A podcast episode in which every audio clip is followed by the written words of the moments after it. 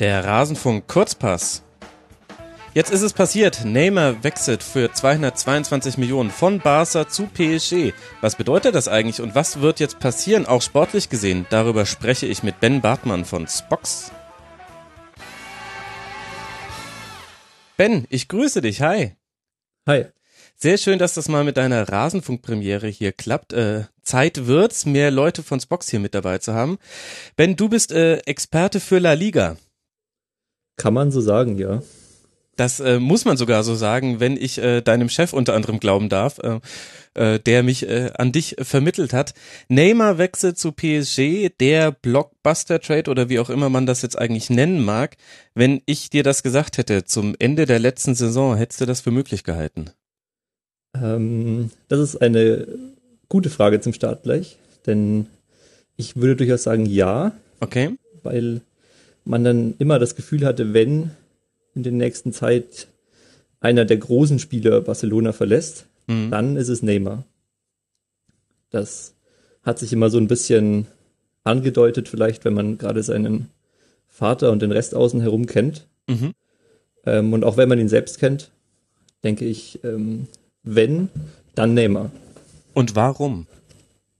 Ähm, gerade weil man immer das Gefühl hatte, was jetzt das Umfeld von Neymar angeht, dass er in Barcelona ist, weil da gutes Geld verdient werden kann, weil er auch was Marketing angeht, in der Weltspitze sich bewegt. Und was ihn angeht, weil er schon Ambitionen hat, sowohl sportlich als auch neben dem Platz, auch wenn man jetzt nicht in seinen Kopf hineinsehen kann, aber ich denke, man kann es dann doch ein bisschen ansehen. Mhm. Äh, und gerade die Weltfußballer-Sache oder der Ballon d'Or scheint ihm da enorm wichtig zu sein. Mhm. Und das ist halt dann doch relativ schwierig, wenn man neben Lionel Messi spielt. Das heißt, das ist wahrscheinlich der sportlich wichtigste Grund, dass er gerne diese Einzelauszeichnung gewinnen würde und das klappt im Team mit Messi schwieriger, als wenn er quasi seine eigenen Leistungen nur beschreibt. Ähm, das ist also die allgemeine Wahrnehmung, ja. Jetzt ist natürlich dann die Frage, wie äh, das per PSG funktionieren soll, aber das muss man wahrscheinlich einfach abwarten. Ja, das äh, fragt er sich wahrscheinlich auch.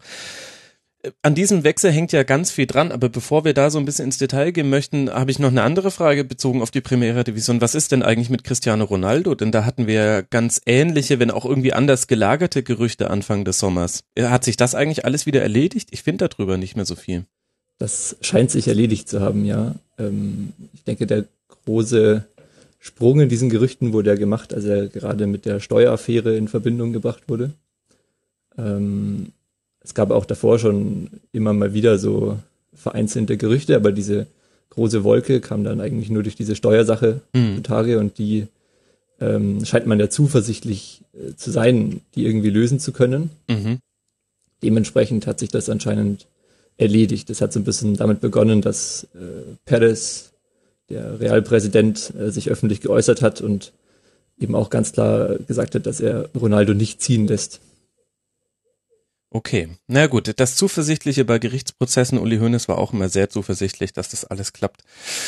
Aber da, das ist jetzt ein anderes Thema. Erklär mir doch mal bitte kurz und den Hörerinnen und Hörern damit auch, wie hat denn jetzt dieser Neymar-Wechsel funktioniert? Er hatte eine festgeschriebene Ausstiegsklausel von 222 Millionen Euro. Wer hat die gezahlt? Ah, das ist ja die große Frage, die auch die Liga aus Spanien äh, bewegt hat. Ähm, grundsätzlich bezahlt ja der aufnehmende Verein, mhm. in den meisten Fällen zumindest, in den normalen Fällen. In diesem Fall ähm, gab es jetzt Berichte, ob die richtig sind oder nicht. Das wird sich dann wahrscheinlich erst durch eine Untersuchung der UEFA zeigen, dass der Fonds aus Katar, der Sportfonds aus Katar, ähm, da nachgeholfen hat, der ja gleichzeitig auch bei PSG involviert ist. Mhm. Ähm, und wahrscheinlich äh, Neymar dieses Geld äh, zur Verfügung gestellt hat, was dann wieder relativ normal ist. Das wurde auch bei Javi Martinez zum Beispiel so gelöst, als er von Athletic Bilbao nach München kam. Ähm, da hat ihm dann Bayern das Geld zur Verfügung gestellt, oder? Genau, der Spieler muss seine Vertragsklausel selbst ziehen und ist dann praktisch frei für die Verhandlungen mhm. mit dem aufnehmenden Club. Okay. Aber die große Diskussionssache ist jetzt eben, die Frage, kam das Geld von PSG und wie ist das mit dem Financial Fair Play der UEFA zu vereinigen? Oder kam das äh, Geld eben aus Katar und wurde dann da bewusst äh, diese Regelung umgangen? Mhm. Also es gibt ja zumindest Gerüchte darüber, bestätigt weiß man da nichts, dass er WM-Botschafter der WM in Katar werden soll und dafür einen exorbitant hohen Betrag bekommt, zumindest meiner Wahrnehmung nach, und das eben genau dieses Geld sein könnte. Das ist ja die Konstellation, über, der wir, über die wir sprechen. Genau, aber wie du sagst, das ist eben ein Gerücht und bis jetzt weiß man auch aus von offizieller Seite noch überhaupt nichts, nur dass diese Klausel eben gestern gezogen wurde und bezahlt wurde, mhm. nachdem die spanische Liga sich weigerte, das Geld anzunehmen, ähm, dann eben direkt an den Verein. Äh, warum hat sich die Liga geweigert? Auf welche Rechtsgrundlage eigentlich? Das habe ich ehrlich gesagt nicht so ganz verstanden. Die Liga hat tatsächlich äh, keine Rechtsgrundlage. ah, okay, sie haben Denke, einfach gesagt, äh, danke, wir brauchen keine 22, 222 Millionen. Ja, normalerweise wird bei solchen Transfers das Geld dann bei der Liga hinterlegt. Mhm ähm, und wird dann weitergeleitet. Mhm. Ähm, aber eine rechtliche Grundlage für die Ablehnung dessen gibt es nicht, mhm. da ja die Ausstiegsklausel, wie es in Spanien verpflichtend ist, festgeschrieben wurde mhm. ähm, und ganz normal gezogen wurde. Der Javier Tebas, der Präsident der Liga, ähm, hat da, denke ich, das ist aber wieder eine Vermutung meinerseits, nur versucht, ähm, auf den Transfer aufmerksam zu machen und besonders zu zeigen, dass äh, die Liga hier ein Marketing-Zugpferd verliert Mhm. Das, ähm, und das nochmal irgendwie der UEFA auf jeden Fall zeigen wollte, dass da Widerstand da war oder da ist. Ja, Wahnsinn. Glaubst du, dass äh, Ausstiegsklauseln in Zukunft jetzt noch viel häufiger in so utopischen Höhen liegen werden. Man spricht davon, dass Cristiano Ronaldo eine festgeschriebene Ablösesumme von einer Milliarde Euro hat. Jetzt sind die 222 Millionen anscheinend noch für gewisse Personen auf diesem Erdkreis finanzierbar. Könnte das sein, dass wir in Zukunft Ausstiegsklauseln noch mehr in so Fantastilliardensummen haben, damit man so ein Szenario wie das jetzt abfängt? Ähm, also gerade wenn wir über den Fonds aus Katar reden, mhm. dann sprechen wir ja über eine dreistellige Milliardensumme anscheinend, die da bereitsteht. Ähm, dass sie natürlich nicht für Transfers verwendet wird, ist dann wieder eine andere Sache, mhm. ausschließlich für Transfers verwendet wird. Ähm, aber grundsätzlich hat man jetzt gesehen, dass die Bereitschaft auf jeden Fall da ist, auch in derartige Höhen zu gehen. Und ich denke, dass gerade in Spanien und Portugal beispielsweise, wo Ausstiegsklauseln verpflichtend sind in den Spielerverträgen, kann man schon damit rechnen, dass die Klauseln jetzt sehr hoch angesetzt werden. Die waren ja auch bislang eigentlich immer nicht ziehbar, mhm. wenn man das so sieht. Ich habe vorhin mal was gelesen, ich glaube, Dani Cavachal von Real Madrid kostet 350 Millionen Euro. Mhm, ähm, aber ich denke, gerade im Fall Neymar ist da vielleicht auch einfach die Klausel dann äh, so angesetzt gewesen, dass man gesagt hat, da passiert eh nichts. Mhm. Und jetzt ist eben doch was passiert. Also ja, gerade in den Fällen von Spielern auf diesem Niveau denke ich, kann man durchaus erwarten, dass die Vereine versuchen werden, es noch höher anzusetzen. Ich meine, es liegt natürlich auch im Interesse der Spieler, dass, dass man nicht auf eine Milliarde taxiert wird, damit man eben diese Möglichkeit hat. Also Neymar hatte jetzt diese Möglichkeit zu wechseln, auch nur weil eben diese 222 Millionen noch finanzierbar waren. Und das ist natürlich ein Interesse, was er auch bei Abschluss des Vertrages hatte. Aber es zeigt schon, in welchen Dimensionen man sich da bewegt was wird denn so berichtet? Wie teuer kommt PSG beziehungsweise allen Beteiligten, muss man ja, glaube ich, eher sagen, dieser Deal jetzt insgesamt? Ich habe da mal was gelesen von 600 Millionen Euro, habe auch mal was gelesen von 800 Millionen Euro. Ganz genau weiß man es nicht, aber kannst du uns so ein Gefühl für die Größenordnung geben, inklusive Gehalt, Handgelder und so weiter? Da muss man ja klar unterscheiden, einmal zwischen Ablöse und einmal zwischen Handgeldern oder Gehältern dann. Mhm. Das hat mir schon beim Transfer von Neymar zu Santos, äh, von Santos zu Barcelona nicht ganz gefallen, weil da ja auch von Summen gesprochen wird im Bereich von 80 Millionen oder höher. Mhm. Ähm, die tatsächliche Ablöse, glaube ich, hat sich im Bereich von 40 bis 50 Millionen bewegt. Es kommt immer darauf an, wie man sämtliche Nebenzahlungen rechnet. Mhm. Und der Rest waren ja tatsächlich Handgelder, die auch in anderen äh, Transfers fließen, aber da nicht mit in die Ablösesumme hineinberechnet werden. Mhm. Ähm, dementsprechend ist es schwer, eine genaue Summe zu nennen. Ich habe auch die 600 Millionen gelesen, von denen du sprichst. Ähm, das wären dann aber tatsächlich Ablöse, Handgelder und Gehälter über die gesamte Vertragslaufzeit hinweg. Mhm. Ähm, und dann muss eben auch noch steuerrechtlich müsste dann noch gesehen werden, wie denn diese Zahlung an Neymar, damit er seinen Vertrag, seine Vertragsklausel lösen kann, ähm, dann betrachtet wird, da die je nachdem, wie der Staat das dann einordnet, als Gehaltszahlung oder als Auslage, wie auch immer man das dann betitelt, äh, mhm. unterschiedlich besteuert werden würde. Und so wie die Medien natürlich berichten, nehmen sie da die höchste Steuersumme, damit sich das Ganze dann noch möglichst hoch anhört, denke ich. Ja, okay. Ehrlich gesagt habe ich sowas vermutet, deswegen bin ich froh, dass du es mal aufgedröselt hast. Also genau werden wir es ja sowieso nie erfahren. Siehst du denn eine Möglichkeit, in der das im Rahmen des Financial Fair Play noch stattgefunden haben kann, dieser Wechsel, ohne dass da irgendwelche, ja, ähm, Tricksereien in dem Sinne gemacht wurden, dass PSG nur einen Teil des Aufwands tragen muss und äh, der andere Teil des Aufwands über eben unter anderem diesen Fonds aus Katar abgefangen wird. Denn das Financial Fair Player sagt ja sehr verkürzt, du darfst nicht mehr ausgeben, als du einnimmst. Das ist tatsächlich sehr verkürzt. Hm. Es gibt natürlich seine Schlupflöcher und seine Möglichkeiten. Ähm, aber dennoch denke ich, dass 222 Millionen ähm, natürlich schon eine enorme Verlustsumme erstmal sind, die man da stehen hat. Hm. Und ich glaube, das Financial Fairplay setzt sich dann aus drei Jahren zusammen mhm. denen man nicht mehr ausgegeben äh, haben darf, als man eingenommen hat. Und auch über diese drei Jahre wäre es dann eben schon ein enormer Aufwand, das auszugleichen, was dann wiederum nicht damit vereinbar wäre, was PSG ja sagt, sie wollen mit Neymar in die absolute europäische Spitze vorstoßen. Und ob das dann eben vereinbar ist mit dementsprechenden Einnahmen durch Spielertransfers, ähm, halte ich für fraglich. Das müsste dann anderswo herkommen. Mhm. Ähm, und da hat die UEFA ja dann eben doch sehr klare Regeln, ähm, die aber auch wieder sicherlich irgendwie äh, umgangen werden können. Also man mhm. merkt vielleicht auch, dass es einfach eine neue Regelung noch ist, die ihre Schlupflöcher hat und die hoffentlich dann auch in der Zukunft ähm, gestopft werden können. Ach, aber dafür braucht es eben vielleicht solche Präzedenzfälle.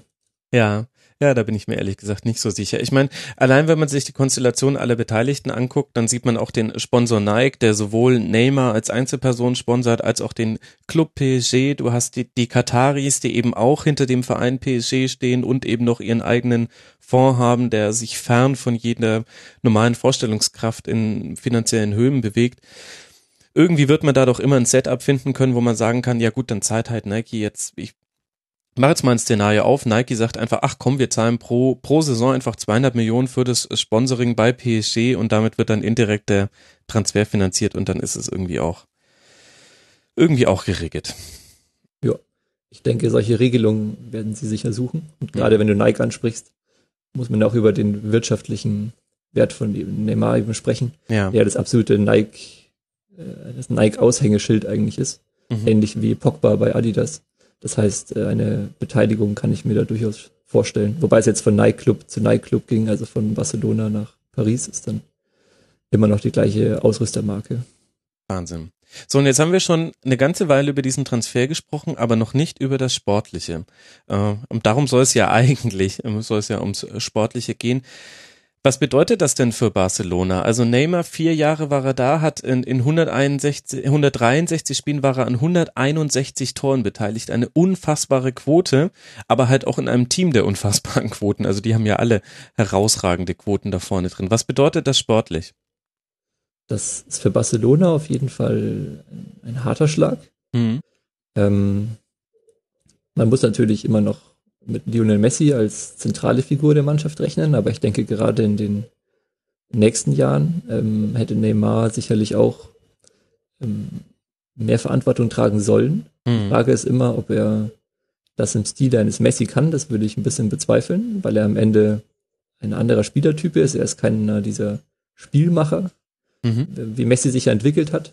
Ähm, er ist mehr also ein Läufer und Toreschießer ist, ist deutlich zu niedrig angesetzt, aber er hat seine Stärken eben im, im 1 gegen 1 außen, ähm, sicher auch im, im 2 gegen 1 mit zwei Gegenspielern kann er auch noch lösen. Er hat einen präzisen Abschluss, er weiß, welche Wege er für Messi auch machen muss ähm, und hat dementsprechend auch jetzt unter Valverde in den ersten Vorbereitungspartien äh, sehr viele Tore erzielt. Das heißt, er hat man kann jetzt nicht sagen, die Tore hätte auch jeder andere Blinde auf der Position geschossen. Das würde ich auf gar keinen Fall sagen. Ich würde aber gleichzeitig auch bezweifeln, dass er tatsächlich äh, irgendwann für Messi übernehmen könnte. Das wäre nicht ohne eine entsprechende Teamanpassung äh, möglich gewesen. Also Messi jetzt 30 Jahre alt, Neymar 25 Jahre, das sind die Altersdimensionen, in denen wir uns bewegen. Jetzt ist ja bei Barcelona sowieso gerade nicht alles Friede, Freude, Eierkuchen. Ähm, wir erinnern uns an das Ausscheiden in der Champions League letzte Saison. Wir wissen, wie lange ähm, die Titel, die letzten Titel schon wieder zurücklagen, in Barca-Dimensionen lange. Ähm, liebe Schalke-Fans, bitte jetzt nicht weinen bei diesem Part. Wie ist denn so die Gemengelage bei Barca? Das ist speziell in dieser Saison oder in der kommenden Saison jetzt zu beobachten. Das wird ein sehr spannendes Jahr. Einerseits eben, weil man Neymar verloren hat, auf der anderen Seite auch, weil ein neuer Trainer da ist und weil zentrale Bausteine, Bauteile der Mannschaft dann langsam Schritt für Schritt äh, auch neuen Rollen entgegengehen müssen. Man hat es letztes Jahr gesehen, dass es nicht geschafft wurde, Dani Alves in irgendeiner Form wirklich zu ersetzen. Mhm. Das konnten sämtliche Kandidaten, die dort ausprobiert wurden, nicht. Ähm, ähnlich wird es, denke ich, mit Andres Iniesta beispielsweise passieren. Oder dann eben, auch weil es so einige Jahre hin ist, mit Lionel Messi. Aber der Grundbaustein dafür muss jetzt oder wurde zum Teil auch schon in der vergangenen Saison gelegt. Und äh, wie es dann immer ist bei solchen Zukunftsplanungen, muss eben abgewartet werden, wie sich das Ganze entwickelt. Das kann niemand äh, prognostizieren, aber man kann gute Vorbereitungen treffen und die sind nur zum Teil getroffen worden, meine ich. Mhm da gehört ja als erstes schon mal der Trainer mit rein. Was, was kannst du denn über Valverde sagen? Was für ein Typ ist er und wie hat er sich jetzt bei Barca bisher eingefügt, auch wenn wir jetzt nur die Eindrücke aus der Vorbereitung haben? Valverde hat sich tatsächlich sehr gut eingefügt. Man muss aber dazu sagen, dass er von Anfang an nicht der Wunschkandidat war. Er war auch nicht äh, sonderlich ähm, beliebt direkt von Anfang an. Ähm, mhm. Viele hatten sich Sampaoli als Trainer gewünscht, der mit Sevilla eine sehr, sehr gute Hinrunde und Teile der Rückrunde gespielt hat und dann ein bisschen eingestürzt ist.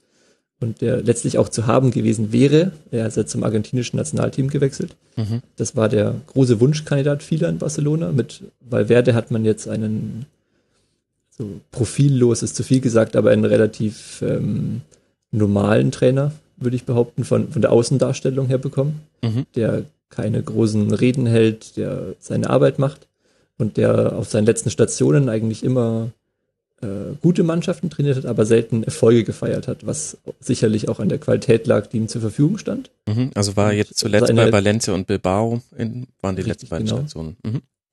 Und gerade dort hat er, denke ich, sehr gut gezeigt, dass er mit dem Material arbeiten kann, das er äh, gestellt bekommt. Das ähm, hat man bei Enrique immer ein bisschen kritisiert, der sehr stark äh, die Mannschaft auf dieses MSN vorne mit Neymar, Luis Suarez und Lionel Messi ausgerichtet hat. Mhm. Ähm, und dahinter die Struktur ein bisschen verloren hat. Gerade was äh, das Mittelfeld anging, Barcelona war ja immer eine Mannschaft, die sich über das zentrale Mittelfeld definiert hat unter Pep Guardiola und auch mhm. äh, Tito Villanova oder Jordi Rora.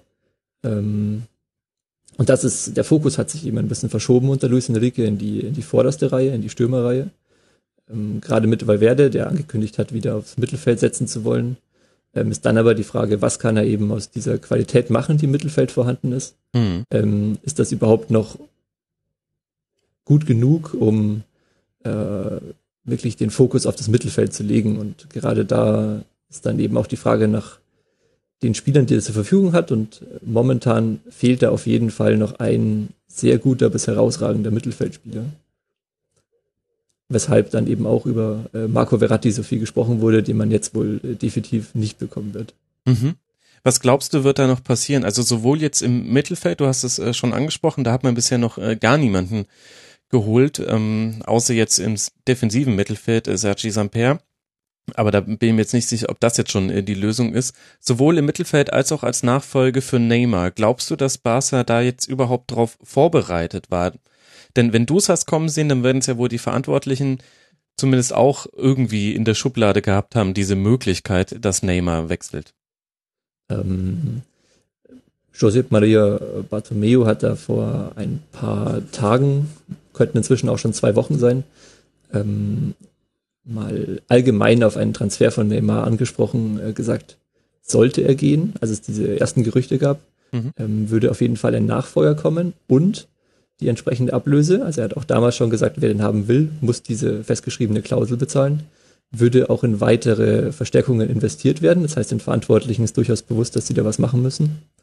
Ähm, dass man Neymar-Abgang äh, nicht vorhersehen kann, denke ich, ähm, ist klar. Und man kann auch schlecht vorsorgen, dass ich keinen kein Spieler auf die Bank setzen will. Das hat man auf dem Transfermarkt jetzt mehrfach gesehen, denke ich. Mhm. Ähm, und darauf warten will, dass Neymar, Messi oder Suarez, einer von den dreien, irgendwann mal verletzt ist. Ähm, man hat da mit Paco Alcacer letzte Saison sehr, sehr viel Geld ausgegeben für einen Spieler, der im oberen Durchschnitt der spanischen Liga sich bewegt. Mhm. Ähm, der aber anscheinend bereit dazu war, diese Rolle zu übernehmen. Das war dann dementsprechend viel Geld äh, wert. Ähm, er konnte die Rolle aber nicht wirklich ausfüllen. Also er hat eine relativ schlechte erste Saison gespielt. Die Ansätze sind aber sicher da. Er ist noch jung und er wird da auch ähm, nicht, nicht vorzeitig abgeschossen. Damit rechne ich nicht. Aber es muss für Neymar ein Nachfolger kommen, für die erste Elf auch.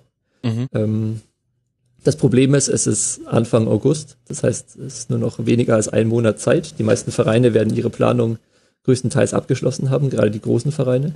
Das heißt, wenn wir jetzt über Namen reden wie Antoine Griezmann oder Kylian Mbappé, dann redet man wahrscheinlich über Transfers, die nicht möglich sind. Auf der anderen Seite hat man jetzt den Vorteil, man sucht nicht mehr eine Nummer 4 für den Sturm, sondern man sucht einen Stammspieler. Und das Mhm. könnte natürlich gerade im Fall Mbappé oder im Fall Usman Dembele, dann von Borussia Dortmund, ähm, vielleicht auch nochmal was auslösen, dass diese Spieler sagen, hey, diese Chance ist jetzt da und nicht in den nächsten vier oder fünf Jahren, sondern jetzt. Und dann kann ich vielleicht auf meinen Club auch Druck ausüben und meine Freigabe äh, bitten. Mhm. Ähm, und dann könnte sich vielleicht noch ein Transfer geben. Daran wird sich Barcelona auf jeden Fall äh, versuchen müssen. Und wenn wir dann ins, ins Mittelfeld schauen, muss man sagen, wie gesagt, der sehr gute bis herausragende Mittelfeldspieler fehlt auf jeden Fall noch. Mhm. Ansonsten ist der Kader aber, denke ich, relativ gut aufgestellt. Gerade weil man eben einen Trainer hat mit Valverde, der auch darauf setzt, was er hat. Du hast vorhin Sampa angesprochen, Mhm. der ja von seiner Laie zurückgekehrt ist. Mhm. Ähm, der hat in den Vorbereitungsspielen einige Zeit bekommen, der hat auch gut ausgesehen. Ist gerade ein Spieler, der sehr gut in das System von Barcelona passt und der jetzt im spanischen Abstiegskampf sicher auch noch mal ein paar Erfahrungen gemacht hat mit Granada. Ähm, das wäre schön, wenn man den einbauen kann, weil er wirklich ein, ein La Masia-Spieler ist Mhm. ähm, und das vielleicht auch mal manchen kritischen Stimmen äh, über die Jugendarbeit wieder ein bisschen Feuer nehmen würde. Mhm.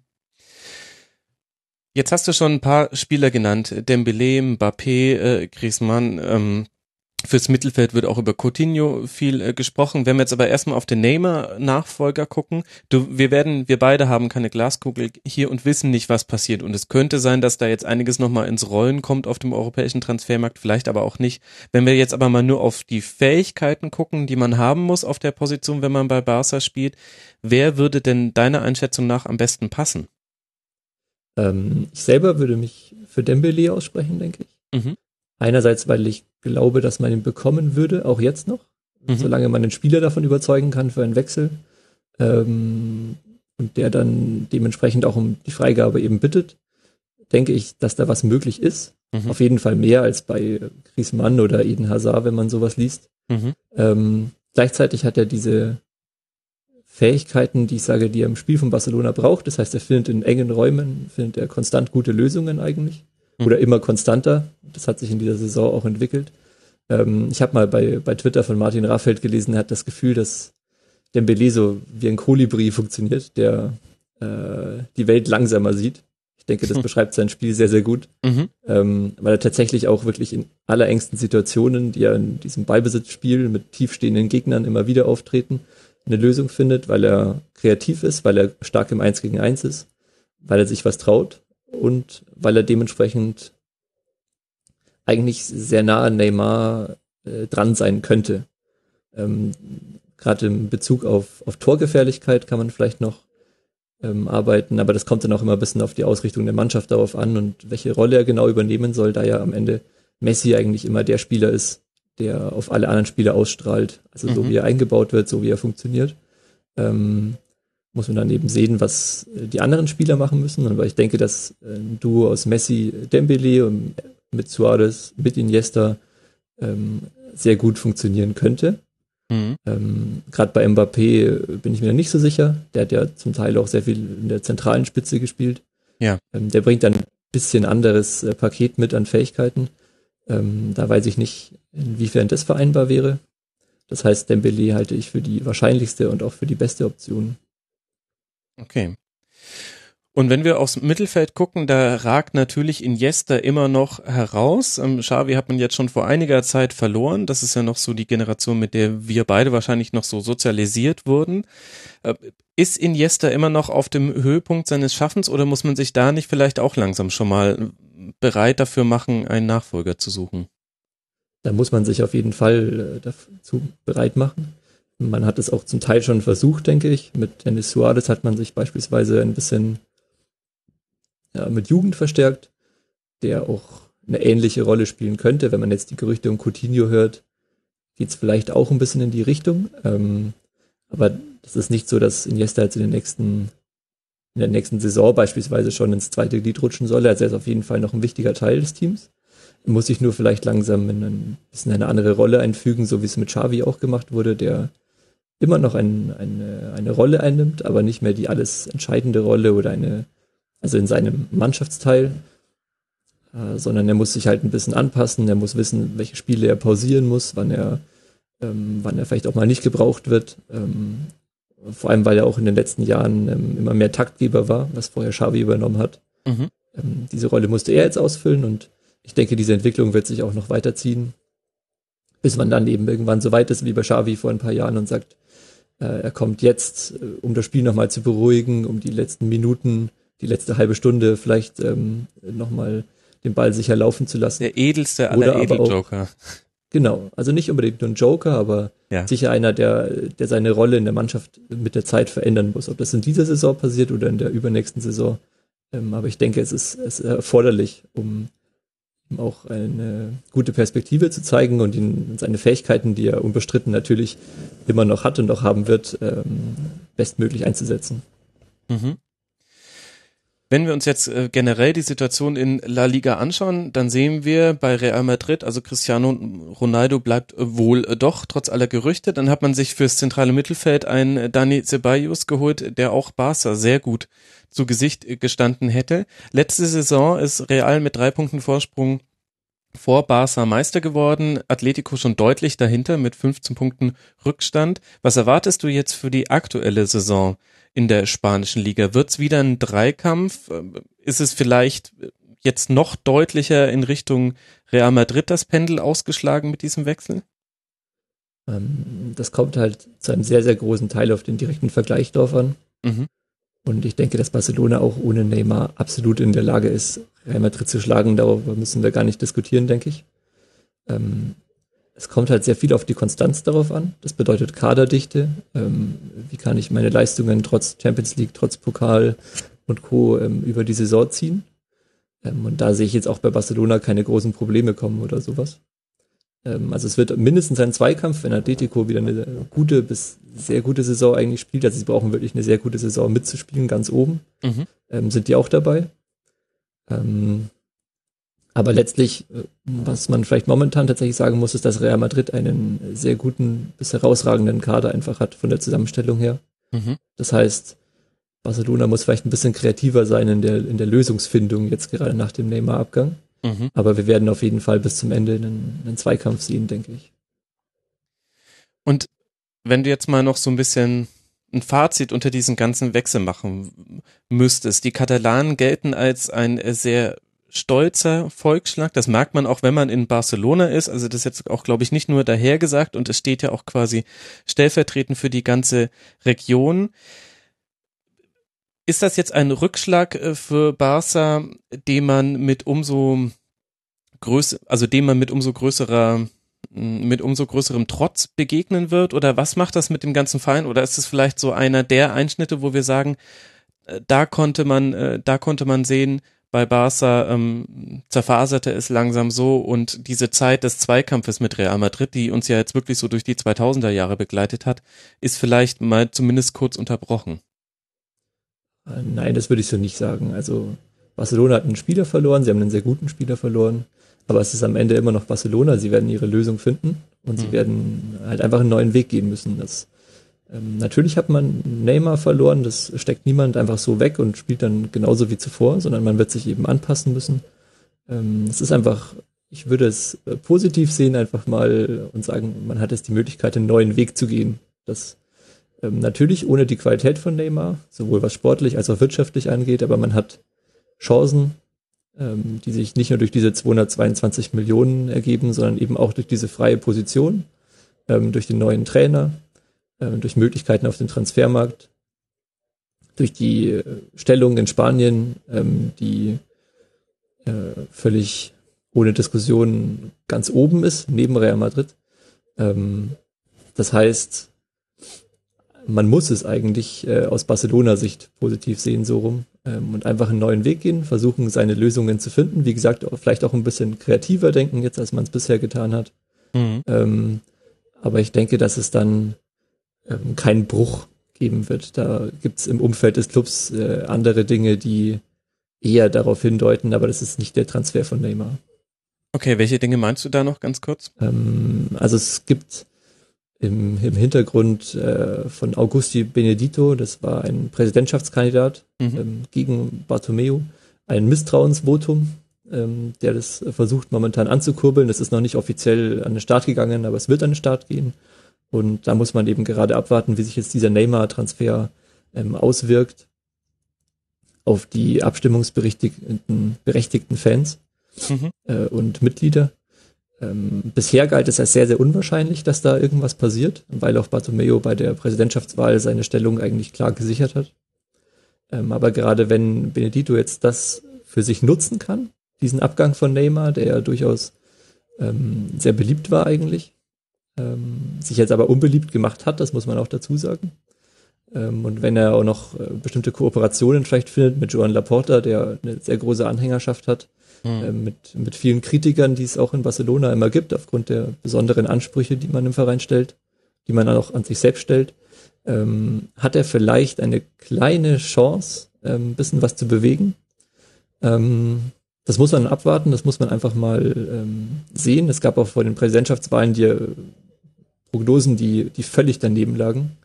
Hm. Ähm, und am Ende hat Bartomeo, der ja äh, mit diesem Sandro Rosé, der jetzt im Gefängnis sitzt, äh, mit Beziehungen nach Katar, nach Brasilien, diese undurchsichtigen Transfers von Spielern wie, wie Douglas beispielsweise, mhm. ähm, durchaus äh, große Kritikfläche bietet. Ähm, äh, da kann man einfach mal abwarten, was passiert. Es ist unglaublich schwer vorherzusagen. Das ähm, ist aber eher ein anderes Thema, denke ich, weil es sich schon über Jahre hinweg zieht. Aber dieser mhm. Faktor Neymar könnte dem jetzt einen neuen neuen Ton geben vielleicht. Neues Pulver. Und dann werden wir auch sehen können, ähm, spätestens in zwei, drei Jahren werden wir auch sehen, ob das Neymar reicht, in einem Verein zu spielen, wo es dann auf die Ligaspiele gar nicht mehr so ankommt, gerade wenn jetzt der größte Konkurrent äh, Monaco so geschwächt wird, sollte Mbappé tatsächlich wechseln, wohin auch immer. Es könnte sein, dass da jetzt so ein Domino-Effekt ins Rollen kommt. Äh, ben, vielen Dank dir äh, für diese Einschätzung. Ähm, da bin ich mal gespannt, was sich noch entwickelt, ehrlich gesagt. Ich denke, du freust dich auf La Liga, den Start, oder? Das auf jeden Fall, ja. Nicht nur wegen Barcelona oder Real, aber auch wegen vielen anderen Teams. Aber ja, es wird auf jeden Fall spannend in Spanien. Ja, das glaube ich auch. Und das kann man dann verfolgen, ja unter anderem auf The Zone. Das soll hier nicht genau. unter, unerwähnt bleiben. Ben, vielen, vielen Dank, dass du dir die Zeit genommen hast für diesen kurzen Kurzpass. Bis bald mal wieder. Ciao. Ja, gerne. Tschüss.